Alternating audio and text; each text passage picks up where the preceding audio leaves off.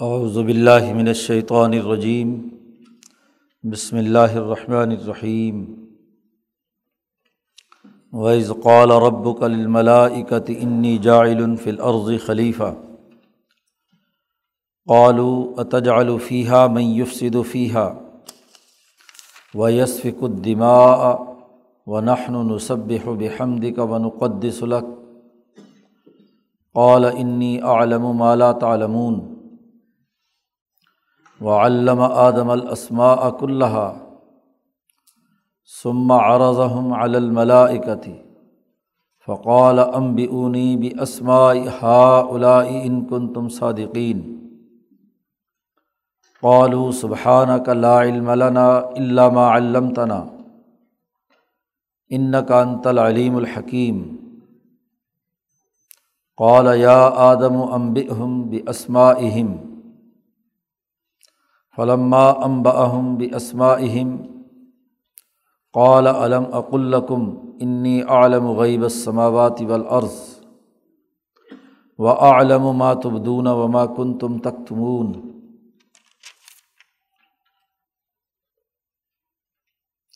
شروع صورت سے اس حقیقت کا اعلان کیا گیا تھا کہ اس کتاب مقدس قرآن حکیم میں کوئی شک کی بات نہیں ہے۔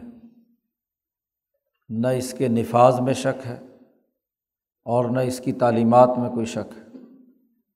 اللہ کی طرف سے یہ کتاب انسانیت پر لازم قرار دی گئی ہے، فرض کی گئی ہے۔ اور پہلے دو رقوؤں میں اس کتاب کے جو عملی نتائج انسانیت پر ظاہر ہوئے، اس کا تذکرہ تھا۔ کہ جن لوگوں نے اس کتاب پر صحیح عمل کیا، متقی بنے، وہ فلاح و بقا اور کامیابی کے مراحل سے گزرے، کامیاب ہوئے۔ اور وہ لوگ جنہوں نے انکار کیا، وہ عذاب الہی میں مبتلا ہوئے۔ جنہوں نے منافقت اختیار کی، وہ بھی اپنی علمی اور عملی صلاحیتوں سے محروم ہو گئے۔ پھر اگلے رقوع میں قرآن حکیم نے اس کی حقانیت کے دلائل دیتے ہوئے اس کے بنیادی احکامات واضح کیے۔ تمام انسانوں کو خطاب کر کے کہا گیا اعبدو ربکم، اپنے رب کی عبادت کرو۔ وہ رب جس نے تمہارے لیے اس دنیا کے تمام انعامات رکھے ہیں۔ آسمان کو تمہاری چھت بنایا، زمین کو تمہارے لیے بستر بنایا، پانی تمہارے نشو و ارتقار وغیرہ کے لیے پیدا کیا۔ اور پھر دنیا میں زندگی، اس کے بعد موت، اور پھر اس کے بعد دوبارہ زندگی۔ اس کا تذکرہ کرتے ہوئے اس حقیقت کی نشاندہی بھی کر دی۔ کہ دنیا کے تمام وسائل تمہارے لیے رکھے گئے ہیں۔ خالہ کم ما فل عرضی جمیا جو کچھ زمین میں ہے وہ تمہارے لیے پیدا کیا گیا ہے۔ لہٰذا وہ ذات جس نے اتنے انعامات تم پر کیے ہیں۔ اب یہ لازمی قرار پاتا ہے کہ اسی خدا کی عبادت کی جائے، اس کے ساتھ کسی کو شریک نہ ٹھہرایا جائے۔ یہ بنیادی حقیقت واضح کرنے کے بعد قرآن حکیم نے انسان کو اپنی انسانیت یاد دلانا شروع کی ہے اور اس کا آغاز آدم علیہ السلام کے واقعے سے کیا ہے۔ امام شاہ ولی اللہ فرماتے ہیں کہ قرآن حکیم اپنے احکامات بیان کرتا ہے علم الاحکام کی صورت میں۔ اور ان احکامات کی تائید میں تذکیرات، خاص طور پر وہ تذکیر جس کا تعلق ماضی کے واقعات سے ہے۔ ان سے ان احکامات کی مضبوطی، پختگی اور اس کے صحیح نتائج کا تذکرہ کرتا ہے۔ یہاں سے آدم علیہ السلام کا قصہ بیان کرتے ہیں۔ اور انسانوں سے کہا جا رہا ہے کہ اس منظر نامے کو یاد کرو۔ و از قال رب کلملائی کا تھی ماضی کی تاریخ میں جھانکو اور اپنے ابتدائی وجود پر غور و فکر کرو۔ دلائل کے طور پر یہ بات پیچھے واضح ہو چکی تھی کہ تمہارے لیے تمام چیزیں جو زمین میں ہیں تمہارے لیے ہی پیدا کی ہیں اور کسی کے لیے نہیں۔ خالہ کالا کم ما فل عرضی جمعہ اب اس پر دلیل پیش کی جا رہی ہے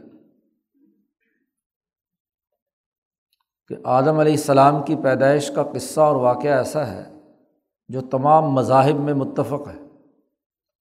یہودیوں میں، عیسائیوں میں، بدھوں میں، ہندوؤں میں آدم کا آغاز ہوا، ان کی کتابوں میں اس کے تذکرے موجود ہیں۔ بلکہ پہلے صحیفوں میں زیادہ تفصیل کے ساتھ آدم کا زمین پر اترنا، آدم کی اولاد کا ہونا۔ سلسلہ نصب کا آدم تک پہنچنا اس پر دنیا کے تمام انسان متفق ہیں۔ کسی کا یہ اختلاف نہیں ہے کہ وہ آدم کے علاوہ کسی اور انسان سے پیدا ہوا ہے۔ تو انسان کو خود اپنے ہی سلسلہ نصب اور اپنی ہی انسانیت کے آغاز کا قصے سے قرآن حکیم اللہ کی عبادت کو ناگزیر اور ضروری قرار دیتے ہوئے اس کو بطور دلیل کے پیش کر رہے ہیں۔ ماضی میں جو کچھ ہوا ہے، اس اس منظر نامے کو یاد کرو۔ از کتاب میں جہاں بھی آتا ہے، اس کا مطلب ہے از کرو یاد کرو، پرانی بات پرانی حقیقت، واقعہ، اس کو دوبارہ تازہ کرو۔ جو تمام قوموں کے ذہنوں میں موجود ہے، اس واقعے کے بنیادی اہم نکات کیا تھے؟ تو قرآن حکیم کہتا ہے وہ از قالا یاد کرو کہ جب کہا تیرے رب نے لل ملائکاتی فرشتوں سے انی جائل فل عرض خلیفہ میں بنانے والا ہوں زمین میں ایک نائب، ایک خلیفہ۔ قرۂۂ عرض پر میرا ایک نائب ہوگا، میرا ایک خلیفہ ہوگا۔ آدم کی تخلیق میں کروں گا جو دنیا میں اس قرۂۂ عرض میں میرا نائب اور خلیفہ ہوگا۔ جیسے ذات باری تعلیٰ پوری کائنات عرش سے لے کر فرش تک۔ تمام کہکشاؤں، سورج، چاند، ستارے، ان تمام پر حکمرانی ہے تو اللہ تعالیٰ اس قرۂۂ عرض پر اپنی حکمرانی کا ایک نائب اور خلیفہ بنانا چاہتا ہے کہ وہی نظم و نسق، وہی حکومت ایک سطح کی قرۂۂ عرض پر انسانوں کی ہو۔ کہ تمام عرضی وسائل کو یہ انسان اللہ کا خلیفہ اور نائب بن کر اسی طرح استعمال میں لائے جیسے ذات باری تعلیٰ اس پوری کائنات کا نظم و نسق چلا رہے ہیں۔ ذات باری تعلیٰ کی حکمرانی تو تمام سیارات پر ہے۔ ہم نے یہ نائب اور خلیفہ بنایا ہے زمین پر۔ قالو اتج الفیحہ میف صد فیحہ فرشتوں نے اس کے جواب میں کہا، سوال کیا، بات سمجھنے کے لیے تھا، کوئی اعتراض کی بات نہیں ہے۔ سوال پیدا ہوتا تھا کہ اب تک کے جتنے عرضی خصوصیات کے جتنی بھی مخلوقات پیدا کی گئی ہیں، جانور ہیں، جنات ہیں، یہ انسان سے پہلے کے اس قرۂۂ عرض پر رہنے والی مخلوقات ہیں۔ ان میں جو چیز قدر مشترک کے طور پر پائی جاتی ہے وہ یہ کہ وہ زمین میں فساد مچاتے ہیں، لڑتے، جھگڑتے ہیں۔ جنگلوں میں شیر کا قانون ہوتا ہے، وہ ہر ایک کو چیر پھاڑتا ہے۔ وہاں کوئی کسی ضابطے اور قانون کی بات نہیں ہوتی، خون بہاتا ہے۔ یس فکو وہ وہاں خون بہاتا ہے۔ تو یہ قرۂۂ عرض پر اب تک کی جتنی مخلوقات کا طرز فکر و عمل انہوں نے دیکھا، اس پر انہوں نے یہ سمجھنے کے لیے سوال کیا کہ عرض میں ہی، زمین پہ ہی اگر نائب بنانا ہے، تو یقیناً وہ نائب انہیں خصوصیات کا حامل ہوگا جو عرض میں موجود ہے۔ عرض پہ جیسے پہلے زندگی رہی ہے وہاں وہ توڑ پھوڑ کرتے ہیں، فساد مچاتے ہیں، قتل و غارت گری کا ارتکاب کرتے ہیں۔ تو یہ جو نائب بنانا ہے، تو یہ نائب بھی اسی طریقے سے کام کرے گا۔ تو ایک طرف فرشتوں نے یہ سوال اٹھایا، بات سمجھنے کے لیے کہ ضرورت کیا پیش آئی کہ زمین میں ہی نائب بنایا جائے۔ جب پوری کائنات کا نظم و نسق ہم چلا رہے ہیں ملائکہ ملک کی جمع ہے۔ ملک عربی میں اسے کہتے ہیں جو نظم و نسق چلانے والا ہو، انتظامی امور کو چلانے والا ہو۔ اس لیے یہاں بھی ملک بادشاہ کو کہتے ہیں جو نظم و نسق چلاتا ہے۔ ملک عربی میں فرشتے کو جو نظر نہیں آتا لیکن نظم و نسق چلاتا ہے۔ لام کے زبر کے ساتھ ہو ملک۔ اور ملک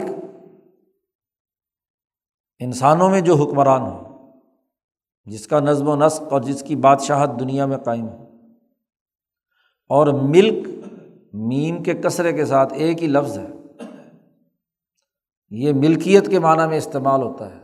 اور مالک بھی چونکہ اپنی ملکیت کے اندر مکمل تصرف کرتا ہے، نظم و نسق کا اختیار رکھتا ہے، اسے بیچے، فروخت کرے، جیسے چاہے مرضی استعمال کرے۔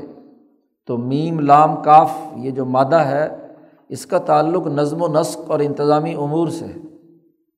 تو ملک ہو یا ملک ہو یا ملکیت ہو، یہ تمام میں جو فقہ الغا لغت کی جو اصل تفقع اور سمجھ ہے، وہ یہ نظم و نسق ہے۔ تو فرشتوں نے کہا کہ ہم اس نظم و نسق میں ہم مصروف ہیں۔ و نخن و نصب ہو بحمدی کا و نقدس الق ہم تیری تصویر بیان کرتے ہیں، تیری پاکی بیان کرتے ہیں۔ حمد و ثناء تیرا کرتے ہیں۔ اور تیری تقدیس، تیری حکمرانی کو ہم مانتے ہیں۔ ہم نے اگر بغاوت کی ہو، تو پھر تو ہمیں معذول کیا جائے تو بات سمجھ میں آتی ہے۔ ہم تو آپ کی حکمرانی مانتے ہیں اور آپ نے جو کچھ کائنات کا نظام بنایا ہوا ہے، اس کو اس کے مطابق چلا رہے ہیں۔ تو اب اہم سوال تھا کہ دنیا میں قرۂۂ عرض پر جتنی مخلوق اس سے پہلے ہے، وہ تو فسادی ہے۔ اسی میں سے آپ نے اگر انسان زمین میں بنانا ہے تو وہ فساد بچائے گا، وہ بھی وہی کام کرے گا، خون بہائے گا۔ جبکہ اگر نظم و نسق کے لیے نائب بنانے کی ضرورت ہے، تو نظم و نسق تو ہم کر رہے ہیں۔ تو پھر کیا ضرورت پیش آئی؟ ایک نئی مخلوق کو پیدا کر کے اپنا خلیفہ بنانے کی۔ اور اگر زیادہ سے زیادہ خلافت کی ضرورت ہے بھی، تو ہم جب ڈسپلن اور نظم و نسق قائم کیے ہوئے ہیں، تو خلافت ہمیں ملنی چاہیے۔ بین السطور گویا کہ ایک قسم کا یہ تذکرہ بھی آ گیا۔ اللہ تبارک و تعالیٰ نے ارشاد فرمایا، انی عالم مالا تعلمون بے شک میں جانتا ہوں، مجھے معلوم ہے، جو تم نہیں جانتے۔ تمہاری ساخت ایسی ہے کہ تم ان حقائق کا ادراک نہیں کر سکتے جو میں جانتا ہوں۔ یا عرض میں خلیفہ بنانے کے جو مقاصد و اہداف ہیں، وہ تم نہیں جانتے، کیونکہ فرشتے نوری مخلوق ہیں، عرشی مخلوق ہے ایک دائرے کی مخلوق ہے وہ عرضی خصوصیات کو مکمل طور پر سمجھنے کی اہلیت اور صلاحیت، نہ انہیں بھوک ہے، نہ انہیں پیاس ہے نہ انہیں کوئی اور تقاضا ہے۔ یہ تمام چیزیں تو ان کے ساتھ نہیں ہیں۔ وہ تو ایک روبوٹ کی طرح کام کر رہے ہیں کہ جو کچھ اللہ نے ان کے دماغ میں حکم فٹ کر دیا، اس کے مطابق کیا ہے۔ ان کی حرکات و سکنات جاری ہے وہ پورا نیٹ ورک جو اللہ نے ان کا قائم کیا، اس کے مطابق عمل کر رہے ہیں۔ قرۂۂ عرض پر بھی یہ جو قتل و غارت گری جانوروں کی ہے یا جنات کی ہے، جنات کا فساد ہے اس کا بھی مشاہدہ ہوا ہے اور اس کے بھی ایک پہلو کو انہوں نے سامنے رکھا ہے۔ تو اللہ پاک فرماتے ہیں کہ جو میرے علم میں ہے وہ تم نہیں جانتے۔ خلافت کے لیے بڑی بنیادی شرط علم ہے۔ حکومت اور نظم و نسق چلانے کے لیے علم کی ضرورت ہے۔ انتظامی امور عملی طور پر کثرت سے سر انجام دینا یہ تو مخلوق کی صلاحیت ہے۔ کہ وہ جو اس کو ہدایت ملے اس کے مطابق کام کرتی رہے۔ یہ تو ماتحت انتظامیہ کا کام ہوتا ہے۔ ماتحت لوگوں کا کام ہوتا ہے کہ جیسی ہدایت ملے ویسا کام کرے۔ جبکہ ماتحت انتظامیہ اس وقت تک کام نہیں کر سکتی جب تک کہ اس کے لیے علمی طور پر پلاننگ نہ کی جائے، منصوبہ بندی نہ کی جائے۔ علم اعلیٰ ہوگا، نظم و نسق کی صلاحیت ہوگی۔ آپ کوئی پلاننگ کریں گے پالیسی طے کریں گے، کام کرنے کا نقشہ بنائیں گے، تب کچھ نتیجہ ظاہر ہوگا۔ اور علم ہی کی اساس پر انسان کی قدر و قیمت ہے۔ جتنے درجے کا علم ہوتا ہے، اسی کو افضل سمجھا جاتا ہے۔ اسی کو کام کا نظم و نسق سونپا جاتا ہے۔ تو اس لیے اللہ پاک نے فرمایا کہ میں تمہارے سے زیادہ جانتا ہوں اور میرے علم کی نمائندگی اور نیابت آدم کو ملنی ہے۔ آدم کے پاس علم ہے، تمہارے پاس علم نہیں ہے۔ عمل ہی عمل ہے۔ تم تو انتظامی امور میں جو تمہیں عمل کرنے کا پلان دے دیا جاتا ہے، اس کے مطابق کام کرتے ہو۔ لیکن یہ پلاننگ کرنا عمل سر انجام دینا، اس کے پیچھے علمی کاوشیں ہوتی ہیں، ذہنی سوچ و بچار ہوتی ہے کسی بلڈنگ میں اس کا پورا نقشہ بنانا، اس کے لیے پورا اسٹرکچر سوچنا، اس کے لیے پورا علمی نظام بنانا، پھر لیبر اس کے مطابق کام کرتی ہے کہ چلو جو نقشہ ہے اس کے مطابق کام کرتے رہو۔ تو کام کرنا محض یہ فضیلت کی بات نہیں، نہ یہ خلافت اور نیابت ہے۔ خلافت اور نیابت ہے اس کی پوری علمی پلاننگ کرنا۔ اس کے بغیر کیا ہے؟ کوئی پروجیکٹ مکمل نہیں ہوتا۔ اللہ پاک نے کہا کہ اب امتحان لے لیتے ہیں علمی طور پر۔ تو اللہ پاک فرماتے ہیں علامہ آدم الاسما اک اللہ اللہ نے آدم علیہ السلام کو تمام اسما کی تعلیم دے دی، سکھا دیے۔ آدم کی پیدائش ہوئی۔ جس آدم میں تمام عرضی خصوصیات بھی شامل تھیں، اس کے جسم میں بہیمیت اور حیوانیت کے تمام تر تقاضے، بھوک، پیاس وغیرہ وغیرہ، زمین پر خلیفہ بنانا ہے۔ تو زمینی تمام ارتقائی خصوصیات اس کے جسم میں موجود ہوں گی تو وہاں کا خلیفہ خلافت کا نظم و نسق سنبھالے گا۔ اور اسی کے ساتھ ساتھ اس کی وہ ملکیت جو عرش الٰہی سے آ کر اس بہیمیت کے اوپر سواری کرے اور ان دونوں کا باہمی ملاپ ہو۔ تو علم اور عمل دونوں کے ملاپ سے آدم کی تخلیق ہوئی۔ اس کا جسم سراپا عمل ہے جو عرضی خصوصیات سے تعلق رکھتا ہے۔ اس کے جگر سے پھوٹنے والی طاقت اور توانائی اس کے اعضاء کو حرکت دیتی ہے۔ اس کے اندر عملی طاقت اور قوت اعلیٰ ترین درجے پر رکھتی ہے جانوروں کے مقابلے پہ اور دوسری طرف اس کی ملکیت، وہ اللہ تبارک و تعالیٰ کے علمی منبع سے علم حاصل کرتی ہے ملا اعلیٰ سے، جہاں فرشتوں کے تمام نظام کی پلاننگ ہوتی ہے۔ اللہ کا وہ بڑا ہاں جی مرکزی نظام دفتر، جس میں مالا اعلیٰ کے بڑے بڑے فرشتے جو پلاننگ کا حصہ ہے دیکھو، فرشتوں کی بھی دو اقسام ہیں۔ امام شاہ ولی اللہ دہلوی نے فرمایا کہ دو اقسام ہیں۔ قرآن حکیم کے مجموعی مطالعے سے معلوم ہوتا ہے۔ ایک ملا اعلیٰ کے بڑے بڑے الاظم فرشتے ہیں جبرائیل میکائل اسرائیل، اسرافیل، چار بڑے جن کا نام ہم سنتے ہیں۔ اور ایک ملا صافل کے فرشتے ہیں۔ جو نچلی سطح کی ماتحت انتظامیہ ہے قرۂۂ عرض کی۔ فرشتوں کو یہی دو تقسیم معلوم تھی۔ اور چونکہ زمین میں خلیفہ اللہ نے بنانے کا اعلان کیا تھا، تو زمین میں کام کرنے والے جو مالا سافل کے فرشتے ہیں انہیں کو مخاطب ہو کر کہا کہ زمین میں میں خلیفہ بنانے والا ہوں۔ مالا اعلیٰ کے جو چار بڑے فرشتے ہیں یا الاظم جو وہاں اللہ کے عرش کے ساتھ وابستہ فرشتے ہیں، وہ تو اس پلاننگ کا حصہ ہوتے ہیں۔ وہ تو شاہ صاحب نے کہا ہے نفوس کاملہ ہے۔ اس فلکیات کے نظام میں نفوس کاملہ بڑے بڑے سیارات اور بڑے بڑے وہ اعلیٰ درجے کے فرشتے جو نظم و نسق چلانے کی منصوبہ بندی بھی کرتے ہیں، اللہ کے حکم سے اور اس پر عمل درآمد کے نگران بھی ہیں۔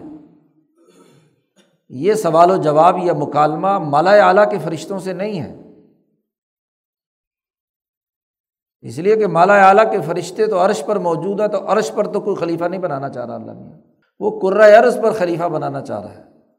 اور کرۂ عرض پر جو خلیفہ بنایا جا رہا ہے، تو جو زمین پر کام کرنے والے مالا سافل کے فرشتے ہیں، ان سے کہا، انی جائل فی العرض خلیفہ اور انہیں فرشتوں نے یہ سوال اٹھایا کہ اس عرض پر، زمین پر تو ایسے حیوانات اور جنات ہیں جو آپس میں جھگڑتے رہتے ہیں، لڑتے مرتے رہتے ہیں، فساد مچاتے ہیں۔ تو یہاں اس زمینی خصوصیات سے اگر جانوروں سے اوپر کی کوئی مخلوق آپ بنائیں گے، تو وہ بھی اسی طرح لڑے بھیڑے گی۔ کیونکہ حیوانیت تک جتنی بھی عرضی ارتقاء کا عمل ہے، اس میں ملکیت یا علم کا کوئی عمل دخل نہیں تھا۔ وہ بھی اسی طریقے سے کام کرتے تھے کہ عملی طور پر صرف امور سر انجام دے رہے ہیں۔ اب اللہ اس قرۂۂ عرض پر ایک نیا تجربہ کرنا چاہتا ہے۔ اور وہ تجربہ کیا ہے؟ کہ مالا اعلیٰ کا علم اور قرۂۂ عرض کا عمل اور اس کی جسمانی ساخت، ان کو ملا کر احسن تقویم ایک مخلوق پیدا کرنا چاہتا ہے۔ ایک نئی اور اعلیٰ درجے کی مخلوق یعنی اعلیٰ درجے کے علم اور اعلیٰ درجے کے عمل کا ملاپ ہے۔ اسی کو امام شاہ ولی اللہ دہلوی نے فرمایا کہ انسان جو باقی مخلوقات سے ممتاز ہے، اس کی وجہ یہ ہے کہ اس میں اعلیٰ درجے کی قوت عملیہ اور اعلیٰ درجے کی قوت عقلیہ موجود ہے۔ زیادہ القوت العقلیہ اور براعت قوت عملیہ۔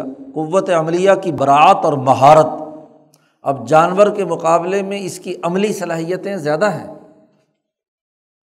اور انہیں جانوروں کے مقابلے میں اس کے اندر عقلی قوت بھی زیادہ ہے۔ تو علم اور عمل کا ملاپ یا عقل اور عمل اور فعل کا ملاپ کر کے ایک مخلوق بنانا چاہتا ہے۔ تو کرۂ عرض پر اب تک کا تجربہ تو یہ تھا کہ وہ علم سے کورے ہوتے تھے۔ اب یہاں کیا کیا؟ آدم جب پیدا کیا تو آدم کی پیدائش کے ساتھ ہی اس کے اندر ملکیت کے وابستہ ہونے سے اس کا علم اور عقل بہت اونچے درجے کا ہو گیا۔ یہ ہے علامہ آدم الاسما کلّہ کہ جب آدم کی تخلیق ہوئی، ملکیت اور بہیمیت کا ملاپ ہوا اور ملکیت کے نتیجے میں جو علم مالا اعلیٰ سے آدم کے دماغ پر اترا، عقل پر اترا اس کے نتیجے میں کیا ہے؟ وہ تمام باتیں جو اس قرۂۂ عرض پہ اور خود آدم کی اولاد سے متعلق تھیں، وہ سب کے سب علوم ان کے اوپر آ گئے۔ مفسرین یہاں کہتے ہیں کہ اللہ نے وہ تمام باتیں آدم اور آدم کی اولاد پر منکشف کر دیں، جن کا تعلق علم سے تھا۔ کہ ان انسانوں میں کون کون سے علوم ہوں گے؟ وہاں مثال دے کر جلالین وغیرہ میں کہا گیا کہ پیالہ کیسے بنے گا؟ اس کا استعمال کیا ہوگا؟ اس کا نفع انسان کو کیا ہے؟ اس کا نقصان کیا ہے؟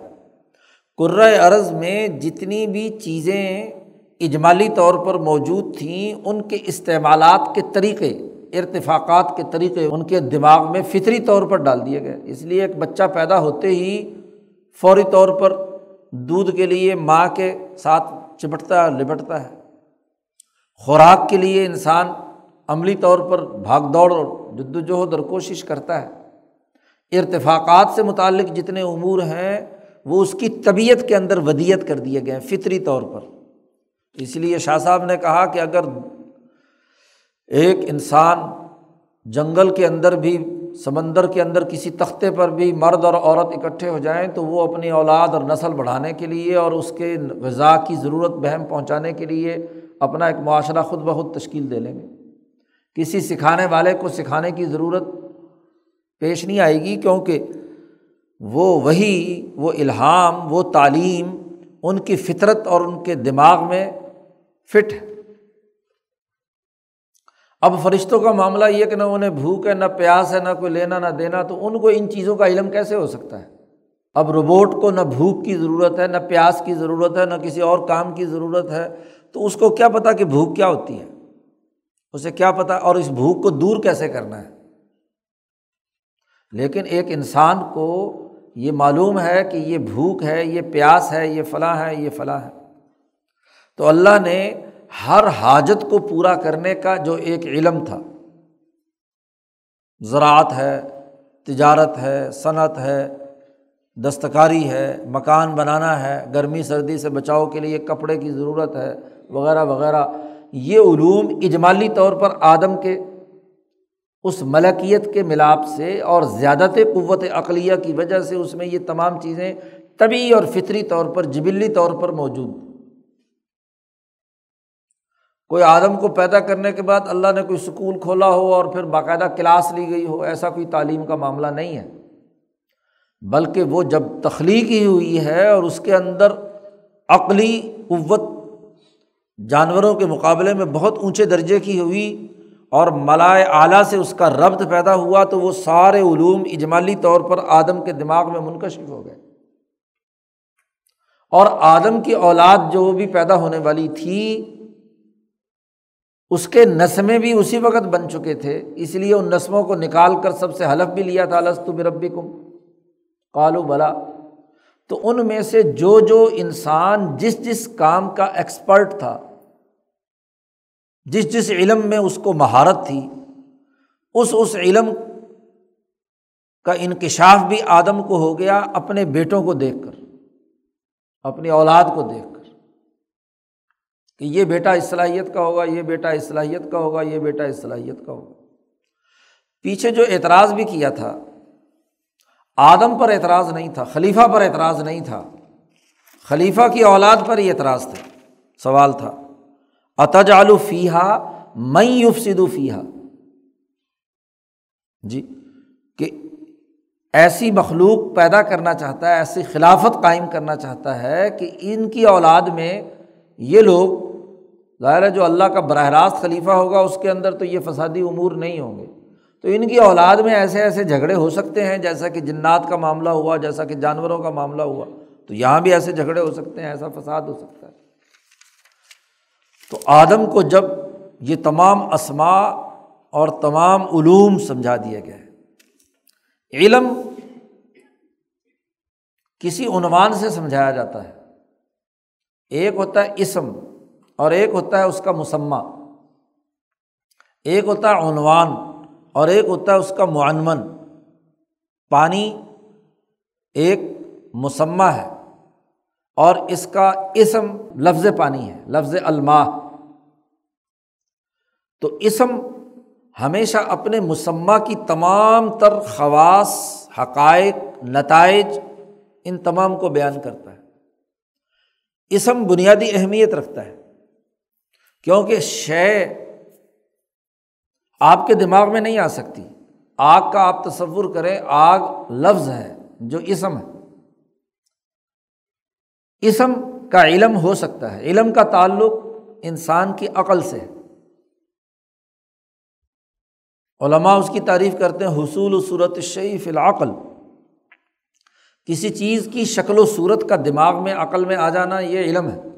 تو شے تو اٹھ کر دماغ میں نہیں آتی، اس کی صورت آتی ہے اور اس صورت کو اسم کہا جاتا ہے۔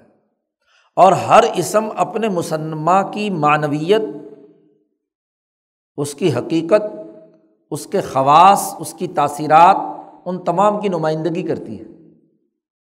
تو یہ اسما کا جو علم تھا، اس کی علمی معنویت تھی، وہ آدم کو سکھا دی گئی۔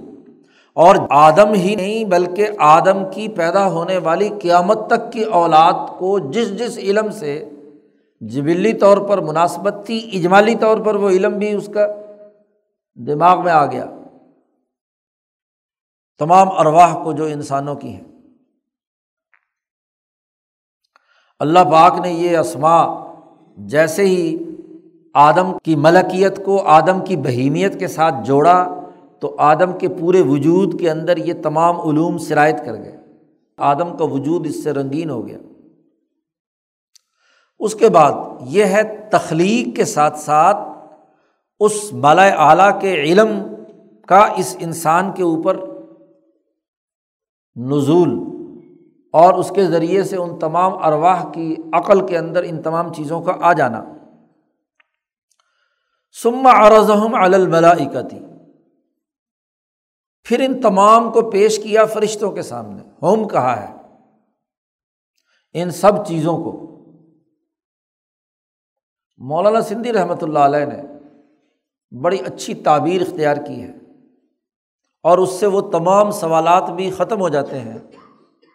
جو یہاں مفسرین کے دماغوں میں بھی کل بلاتے رہے ہیں اور ہر سننے والے کے دماغ میں آتا ہے کہ اللہ میاں نے پرچہ تو پہلے ہی آؤٹ کر دیا۔ آدم کو تو سکھا دیا، فرشتوں کو سکھایا نہیں، اور امتحان اللہ میاں فرشتوں سے لے رہا کہ ہاں بھی بتاؤ، ان کے نام کیا ہے؟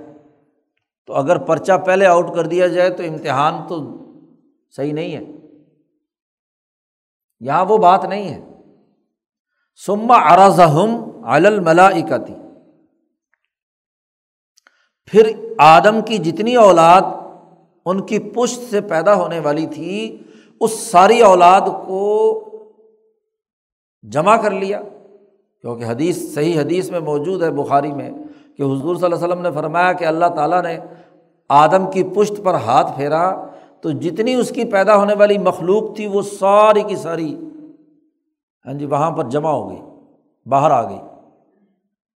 نسم بنی ہی فخراجہ من ہو نسم بنی ہی اس کی اولاد کے تمام روحیں اور نسمیں وہ نکل کر باہر آ گئے۔ اور پھر اللہ نے ان سے پوچھا السط بربی کم کیا میں تمہارا رب نہیں ہوں؟ تو سب نے کہا کالو بلا مشہور واقعہ آپ سنتے ہیں۔ گویا کہ آدم کے اول سے آخر تک پوری کی پوری اولاد جو ہے وہ آ گئی۔ اور آدم نے ان کے مزاج اور طبیعت کو دیکھتے ہوئے ہر آدمی جس جس علم کا ایکسپرٹ تھا، ماہر تھا، تجربہ کار تھا، اس عرض پر جن جن علوم کی ضرورت تھی، اس کے بارے میں آدم کو کیا ہے؟ علم حاصل ہو گیا۔ ہر باپ کو اپنی اولاد کی خصوصیات کا پتہ چل جاتا ہے کہ یہ کتنے پانی میں ہے۔ اب ان میں سے کوئی آدمی کاشتکار ہے، کوئی تاجر ہے، کوئی جناب لکڑی والا ہے، کوئی مکان بنانے والا ہے، کوئی خیات ہے، کوئی فلاں ہے، کوئی فلاں ہے، جتنے ارتفاقات سے متعلق علوم تھے، ان علوم کے انسانوں میں، آدم کے بیٹوں میں یہ باتیں پائی جانی تھی قیامت تک۔ اور ان میں وہ بھی کہ جو علم کے حاملین کو لے کر ایک خلافت اور حکومت کا نظم و نسق قائم کرنے کی اہلیت رکھنے والے تھے۔ امبیا علیہم السلام، خلفاء اور حکمہ اور حکمران، ان تمام کی تمام خصوصیات آدم کو معلوم ہوئی۔ تو اب آدم علیہ السلام وہ ساری کی ساری مخلوق ہے آراضہ ہوم کہا ہے۔ ان اسما کو، ان انسانوں کو جو آدم کی اولاد میں سے تھے، جن پر فرشتوں کا اعتراض یہ تھا کہ یہ فساد مچائیں گے۔ تو اللہ تبارک و تعالیٰ نے فرشتوں سے پوچھا سما عرضم الملائی فرشتوں پر ان کو پیش کر کے کہ امبیونی بھی اسمائی ہاؤلائی تو تم مجھے ان لوگوں کے نام بتاؤ کہ یہ ان میں سے تاجر کون سا ہے، ان میں سے مکان بنانے والا انجینئر کون سا ہے، ان میں ڈاکٹر کون سا ہے، اس میں دوسرا عالم کون ہے، اس میں سے حکمران کون ہے، اس میں کون کون ہے؟ ذرا ان کے بتاؤ خصوصیات۔ ان کی خصوصیات بتلاؤ۔ ان کن تم صادقین، اگر تم سچے ہو، تو ان انسانوں کی وہ خصوصیات بتلاؤ کہ جو ان کے اندر پائی جاتی ہیں۔ اور ظاہر خلافت کا تعلق حکمرانی سے ہے۔ اور حکمرانی کا جو آغاز ہوتا ہے، وہ ضرور انسانوں کے فائدے اور بھلائی کے لیے ہوتا ہے۔ خرابی بعد کے لوگوں میں ہاں جی اگلے مرحلے کے اندر پیدا ہوتی ہے۔ تو پہلے مرحلے میں تو علم کی بنیاد پر ریاستیں وجود میں آتی ہیں۔ علم کی بنیاد پر یہ چیزیں تخلیق ہوتی ہیں۔ علم کی بنیاد پر سارے کام ہوتے ہیں۔ تو ان کے ذرا نام بتاؤ۔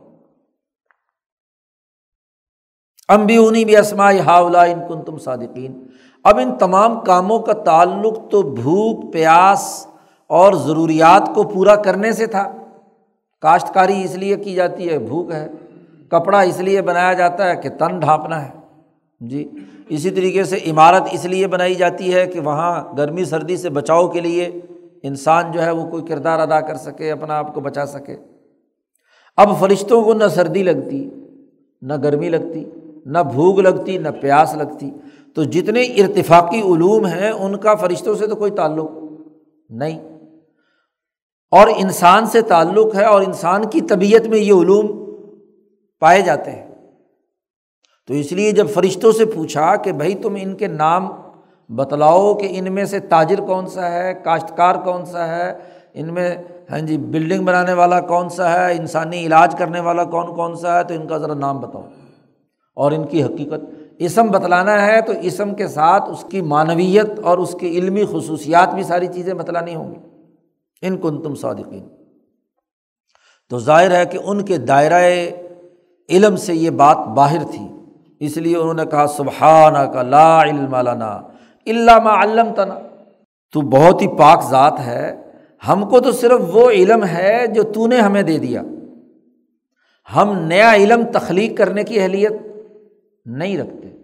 جو تو نے ہمارے سافٹ ویئر میں ڈال دیا، ہمارے دماغ میں ڈال دیا، پلان دے دیا کہ فلاں کو مار دو فلاں کو زندہ کر دو، پیدائش ہو جائے فلاں کے ساتھ یہ کر دو، پوری کائنات کے اندر یہ کام کرو، یہ کرو، وہ کرو، جو بھی کچھ علمی طور پر پلاننگ کر کے آپ ہمیں چیز دے دیتے ہیں، ہم اس کے مطابق ہاں جی عمل کر دیتے ہیں۔ لا یاسون اللہ با امر ہم اللہ جو ان کو حکم دے دیتا ہے، اس کے مطابق وہ کام کرتے ہیں۔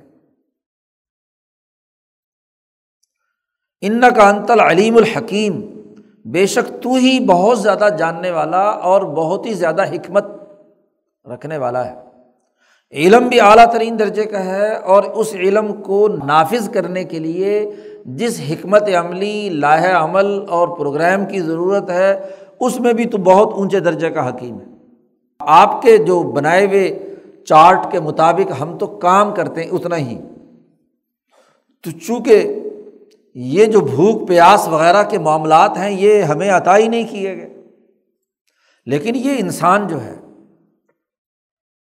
اس انسان کی تخلیق ایسی ہوئی ہے کہ یہ پیش آمدہ صورت حال میں ایسی حکمت عملی وضع کرتا ہے، اپنے علم کا ایسا استعمال کرتا ہے کہ اس سے نئی نئی چیزیں اس کے لیے وجود میں آتی ہیں اور اس کی زندگی کی سہولت کے لیے وہ کردار ادا کرتی ہیں۔ چونکہ اس میں بہیمیت بھی اعلیٰ ترین درجے کی ہے اور ملکیت بھی اعلیٰ ترین درجے کی ہے۔ تو دونوں چیزوں کے ملاپ سے اگر یہ جانور بننا چاہے تو جانور بھی اعلیٰ ترین درجے کا بن جاتا ہے۔ اور یہ اگر اعلیٰ ترین درجے کی فرشتہ بننا چاہے، علم کی بنیاد پر تب بھی بن سکتا ہے۔ اب فرشتوں نے سوال کیا تھا کہ یہ فساد مچائیں گے اور خون بہائیں گے۔ تو اللہ میاں نے کہا یہ ساری آدم کی مخلوق موجود ہے، ذرا بتاؤ ان میں سے فسادی کون کون سا ہے؟ مسئلہ ابھی حل ہو جائے گا۔ ان میں فرعون کون سا ہے، نمرود کون سا ہے، ابو جہل کون سا ہے، ذرا ان میں سے بتاؤ کون کون ہے۔ اور ان میں سے جو انسانیت کے فائدے کا کام کرنے والا حکمران کون ہے، نبی کون ہے، ولی کون ہے، فرشتوں کے ساتھ خصوصیت رکھنے والا کون کون ہے، تاجر کون ہے، کاشتکار کون سا ہے، ذرا ان کے سب کے نام بتاؤ۔ تاکہ پتہ چلے دودھ کا دودھ، پانی کا پانی، جو فسادی ہیں ان کو ابھی سے کیا اٹھا لیا جائے۔ تم اپنے علم کے مطابق بتاؤ۔ تو اجمالی طور پر تو انہوں نے صرف یہ دیکھ کر کہ جانوروں کا یہی کام ہے، انہوں نے ایک بات کہہ دی۔ لیکن اب یہاں ان کو یہ نہیں معلوم کہ ان میں سے فسادی کون سا ہے۔ جی ان میں سے فرعون اور نمرود کون سا ہے؟ نہیں معلوم انہیں۔ اور نہ امبیا کا پتہ، نہ دوسرے لوگوں کا پتہ۔ تو اس لیے انہوں نے اپنی کم علمی کا اعتراف کرتے ہوئے کہا سبحانہ کا پاک ہے تیری ذات، لا علم لنا علامہ علم تنا ان کا انتل علیم الحکیم۔ اس پورے بھرے مجمے میں آدم سے کہا، یا آدم ام بے اہم بے اسما اہم ان یہ جو ساری اولاد آپ کی کھڑی، آپ کے سامنے، ان کے نام ان کو بتاؤ۔ اور ہر شے اپنی خاصیت کے اعلیٰ ترین جو اس کے اندر وصف ہوتا ہے، اسی سے مشہور ہوتی ہے نا۔ ایک تاجر، اس لیے تاجر کے طور پر مشہور ہے کہ وہ تجارت کا کام زیادہ تر وقت کرتا ہے۔ لیکن تاجر کے ساتھ ساتھ وہ ایک بیوی کا شوہر بھی ہے، باپ بھی ہے، استاذ بھی ہو سکتا ہے۔ ہاں جی وہ علم حاصل کرنے والا وغیرہ وغیرہ۔ تو بہت ساری اس کی خصوصیات بھی ہیں، لیکن جو نمایاں ترین خصوصیت ہے، اس کے مطابق اس کا نام تاجر رکھ دیا گیا، وکیل رکھ دیا گیا، انجینئر رکھ دیا گیا، ڈاکٹر رکھ دیا گیا۔ اب آدم علیہ السلام نے جیسے ہی اپنی نظر دوڑائی تمام اولاد آدم پر، اور ویسے بھی جو حدیث پاک میں آتا ہے کہ آدم علیہ السلام جس آسمان پر موجود ہے ان کے دائیں طرف سارے نیک، صحیح، واقعتاً اس کے نائب اور خلیفے، اور بائیں طرف جتنے بھی ہیں، وہ سارے گناہ گار اور جرائم جن سے سرزد ہوئے ہیں۔ اس لیے آدم دائیں طرف دیکھتے ہیں۔ معراج کی رات حضور گئے تو حضور نے دیکھا کہ ایک بابا جی بیٹھے ہوئے درخت کے ساتھ ٹیک لگائے ہوئے۔ تو دائیں طرف دیکھتے ہیں تو خوش ہوتے ہیں، دوسری طرف دیکھتے ہیں تو رونے لگتے ہیں۔ جبریل سے حضور نے پوچھا کہ کون ہے یہ؟ انہوں نے کہا، یہ آدم علیہ السلام ہے، تمہارے ابا جان۔ دائیں طرف جتنے بھی نیک لوگ بیٹھے ہیں، ان کو دیکھتے ہیں تو خوش ہوتے ہیں۔ اور بائیں طرف بیٹھے ہیں تو وہ کیا ہے؟ یہ سارے مجرمین نظر آتے ہیں تو اس کی وجہ سے رونے لگتے ہیں کہ میری اولاد کے لوگ مجرم ہیں۔ گویا کہ کلاسیفیکیشن آدم کے سامنے وہیں ہو گئی۔ اور آدم نے ہاں جی بتا دیا کہ یہ میرے بیٹے جتنے بھی ہیں، یہ یہ نیک والے کام کریں گے، یہ امبیا یہ فلاں یہ فلاں یہ فلاں فلاں، یہ حکومت اور خلافت کا نظام بنائیں گے۔ اور یہ جو میرے بیٹے جتنے بھی ہیں، یہ سارے کے سارے فسادی ہیں۔ خلافت اس کو ملنی چاہیے جو اپنی مملکت کے تمام اچھے برے لوگوں کو جان کر ایسا نظم حکومت قائم کرے کہ فسادیوں کا سر کو بھی کی جائے اور جو اچھا کام کرنے والے ہیں، ان کی کیا ہے؟ حکمرانی قائم ہو۔ وہ معاشرے کے اندر بڑھیں، پھولیں، ترقی کریں۔ تبھی خلافت ہوگی نا۔ یہ خلافت کچھ نہیں کہ آدمی ایک طرف کا علم رکھے اور اس ایک طرف کے علم کے مطابق کیا ہے؟ صرف کام کرتا ہو۔ ایک منتظم کے لیے، حکمران کے لیے، خلافت کے لیے تمام چیزوں کی حقیقت معلوم ہونا ضروری ہے۔ جب آدم کو خلیفہ بنایا تو اب خلیفہ میں یہ اعلیٰ درجے کی علمی صلاحیت پائی جاتی کہ نہیں؟ یہ امتحان تھا یہاں۔ اور آدم نے جن انسانوں پر اللہ کا نائب بن کر حکمرانی کرنی تھی، تو ہر ہر انسان کی جو بنیادی خصوصیات تھیں، آدم نے فر فر بتلا دی کہ یہ میرا بندہ، بیٹا یہ کام کرے گا، یہ بیٹا یہ کام کرے گا، یہ بیٹا یہ کام کرے گا، اور یہ یہ کام ہے، یہ یہ علوم ہے، یہ یہ علوم یہ کریں گے۔ اور یہ منفی شکلوں کی باتیں ہیں، یہ یہ لوگ یہ کریں گے اور ان کی سرکوبی کے لیے یہ اہل علم اور عمل اور عدل والے انقلابات لاتے رہیں گے، حکمرانی قائم کرتے رہیں گے۔ خلافت کا نظم و نسق جاری رہے گا۔ تو خلافت کا امتحان ہے نا، وہ آدم کو خلیفہ بنانے کا اعلان کیا اور فرشتوں کی طرف سے اس پر سوال آ گیا۔ تو اللہ میاں نے کہا کہ ٹھیک ہے، اب خلافت کا امتحان آدم سے لے لیتے ہیں کہ کیا یہ نائب بننے کی اہلیت رکھتا ہے۔ جب تم اللہ کے بارے میں یہ جانتے ہو کہ وہ علیم اور حکیم ہے، وہ پلاننگ اور منصوبہ بندی کرتا ہے حقائق کی بنیاد پر، تو میرا نائب بھی دیکھو، یہ آدم اس نے ابھی پلاننگ کر کے ساری چیزیں بتلا دی۔ کیونکہ منتظم کے سامنے، حکمران کے سامنے ساری چیزیں موجود ہوں اور پھر اس کا پروگرام بھی بتائے کہ میں اس طریقے سے کیا ہے۔ اس کا عمل درآمد کروں گا تو اس کو کہیں گے کہ ہاں یہ اچھا منتظم ہے، اس کو افسر لگا دو، اس کو حکومت دے دو۔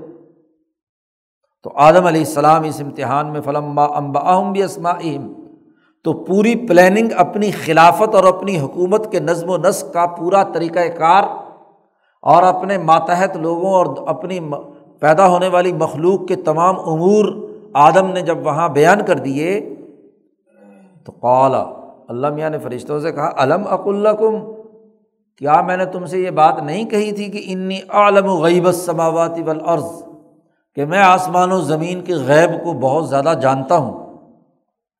اور میں یہ بھی جانتا ہوں وہ عالم و ما تم دون و ما کن تم تک تمون فرشتوں کو کہا کہ میں وہ بھی جانتا ہوں جو تم ظاہر کر رہے ہو اور جو تم چھپا رہے ہو۔ ظاہر تو تم اتنا کر رہے تھے کہ انسان کیا ہے؟ فساد مچائے گا۔ اور اندر جو دل میں بات تمہاری چھپی ہوئی تھی وہ یہ کہ خلافت اگر دینی ہے تو پھر ہمیں دی جائے۔ تو جو کچھ تمہارے دلوں میں چھپی ہوئی بات تھی وہ بھی مجھے معلوم تھی۔ اب یہاں امتحان ہو گیا۔ بھائی خلافت کا معیارات یہ ہیں کہ ایک خلیفہ کے پاس اعلیٰ درجے کا علم موجود ہو اور اعلیٰ درجے کا اس کے اندر عملی صلاحیت ہو۔ آگے اسی پارے کے آخر میں ہاں جی تالود کا تذکرہ کرتے ہوئے قرآن نے کہا کہ بس تن فل والجسم، کہ وہ علم کے اندر بھی اونچے درجے کا ہے اور جسمانی طاقت اور قوت کے اندر بھی اعلیٰ درجے کا، اس لیے وہ تمہارا بادشاہ ہے، حکمران ہے۔ تو خلیفہ کے اندر تو یہ دونوں صلاحیتیں ہونا ضروری ہیں۔ اور تمہارا معاملہ یہ ہے کہ تمہارے پاس صرف عملی صلاحیت اور عملی صلاحیت بھی وہ جو جتنا تمہیں حکم دیا جائے، اتنا کرتے ہو، جہاں حکم ختم ہو گیا تم روبوٹ رک جائے گا۔ اس کا فیڈ جو کچھ آپ نے اس کے دماغ میں کیا ہوا ہے، روبوٹ کے، وہ پروگرام مکمل ہو گیا تو بس آگے رک گیا، وہ بیکار کھڑا ہے۔ تو خلافت کے لیے تو وہ علمی اور استعداد اور صلاحیت ہو کہ پیش آمدہ چیلنج میں وہ غور و فکر کر کے راستہ نکالتا ہے کہ میں نے کہاں پہنچنا ہے۔ حکمران اور خلیفہ وہی ہوتا ہے، مشکلات کا مقابلہ کرتا ہے۔ تو اس پورے امتحان میں آدم علیہ السلام کامیاب ٹھہرے۔ جی وہ اسی لیے ٹھہرے کہ آدم نے خلافت کا پورا نظم و نسق اور اس کے علمی اور عملی طور طریقے اور اس کے مطابق اس کی اولاد کے اندر جس جس صلاحیت کے لوگ تھے ان تمام کا نام بتا دیا۔ اب اگر یہ پوری تقریر اس تناظر میں سمجھی جائے تو کوئی اعتراض کی بات نہیں۔ ہے اگر منطقی بنیادوں پر سمجھا جائے تو چونکہ یہ پڑھانے والے، پڑھنے والے اکثر کیا ہوتے ہیں؟ ماسٹر ہوتے ہیں، پروفیسر ہوتے ہیں، مولوی ہوتے ہیں۔ انہوں نے چونکہ منطق پڑھی ہوئی ہوتی ہے تو منطقی سوالات ہی پیدا ہوتے ہیں۔ جبکہ یہاں بات عملی طور پر اور علمی طور پر ہے کہ صورت حال کیا ہے، خلیفہ بنا رہے ہیں، خلافت کا معیار کیا ہے۔ خلافت کے معیار کے لیے علم، نظم و نسق اور عملی صلاحیتوں کے مطابق نتائج حاصل کرنے کی صلاحیت اور استعداد کا ہونا، وہ اس پوری آیت میں واضح کر دیا اللہ تعالیٰ نے کہ خلافت کا اب اہل کون ہے؟ آدم ہے۔ تو آدم اور آدم کی اولاد جیسے جیسے وقت گزرے گا، اس کے اندر اور بالخصوص آدم کی اولاد میں وہ جس میں جتنے زیادہ درجے کا علم ہوگا، اعلیٰ درجے کی علمی صلاحیت ہوگی، اتنا ہی وہ اعلیٰ درجے کا منتظم اور خلیفہ اور نائب بن کر کردار ادا کرے گا۔ تو ان آیات میں خلافت آدم کا تذکرہ کر کے اللہ نے کہا، یاد کرو اس وقت جب تمہیں خلافت عطا کی گئی تھی۔ اب یہ قصہ چونکہ تمام لوگوں میں تمام مذاہب کی کتابوں میں موجود تھا تو قرآن نے اس سے استدلال کیا کہ خالہ کلا کم مافل عرضی جمعہ خلافت کے لیے ہی تو جو کچھ زمین میں چیزیں ہیں تمہارے لیے پیدا کی ہیں، کیونکہ تمہیں خلیفہ بنایا ہے۔ تو اگر خالہ کلا کم مافل عرضی جمعہ کے اجمال تمہیں سمجھ میں نہیں آتا، تو ذرا اس منظر نامے سے دیکھو کہ ہم نے تمہیں خلیفہ بنایا اور خلیفہ کا کام ہے کہ جو کچھ مافل عرضی جمعہ ہے اس کو مسخر کرے۔ اس کو اپنے لیے استعمال میں لائے، انسانیت کی بھلائی کے لیے اس کو استعمال میں لائے، یہ سارے کام کرے، تو اس واقعے سے اس پورے عمل کی تائید ہوگی۔ تو جس ذات نے تمہیں خلیفہ بنایا ہے، اب لازمی اور ضروری ہے کہ او ابدو ربا کم اپنے رب کی عبادت کرو، اسی کا نظم و نسق چلاؤ، اپنی اس خلافت کی ذمہ داریوں کو نبھاؤ اس خلافت کی ذمہ داریوں کو قائم کرنے کی جد وجہد اور کوشش کرو، اس خلافت سے کٹ کر علیحدگی اختیار کرنا، محض فرشتہ بننا اس تناظر میں جیسے مالائے صافل کے فرشتے ہیں۔ نہیں، بلکہ خلافت کی ذمہ داریوں کو ادا کرنا، حکومتی نظم و نسق قائم کرنا، یہ لازمی اور ضروری ہے۔ جیسے ذات باری تعلیٰ پوری کائنات کا نظم و نسق چلانے والا احکم الحاکمین ہے تو تم اس کے ماتحت، اس کے نائب بن کر اسی طریقے سے کیا ہے؟ یہاں خلافت عرضی قائم کر کے انسانوں کی بھلائی کے لیے کردار ادا کرو۔ اللہ تعالیٰ ہمیں سمجھنے کی توفیق عطا فرمائے۔ و آخر داوانہ ان الحمد للہ رب العالمین۔ اللہ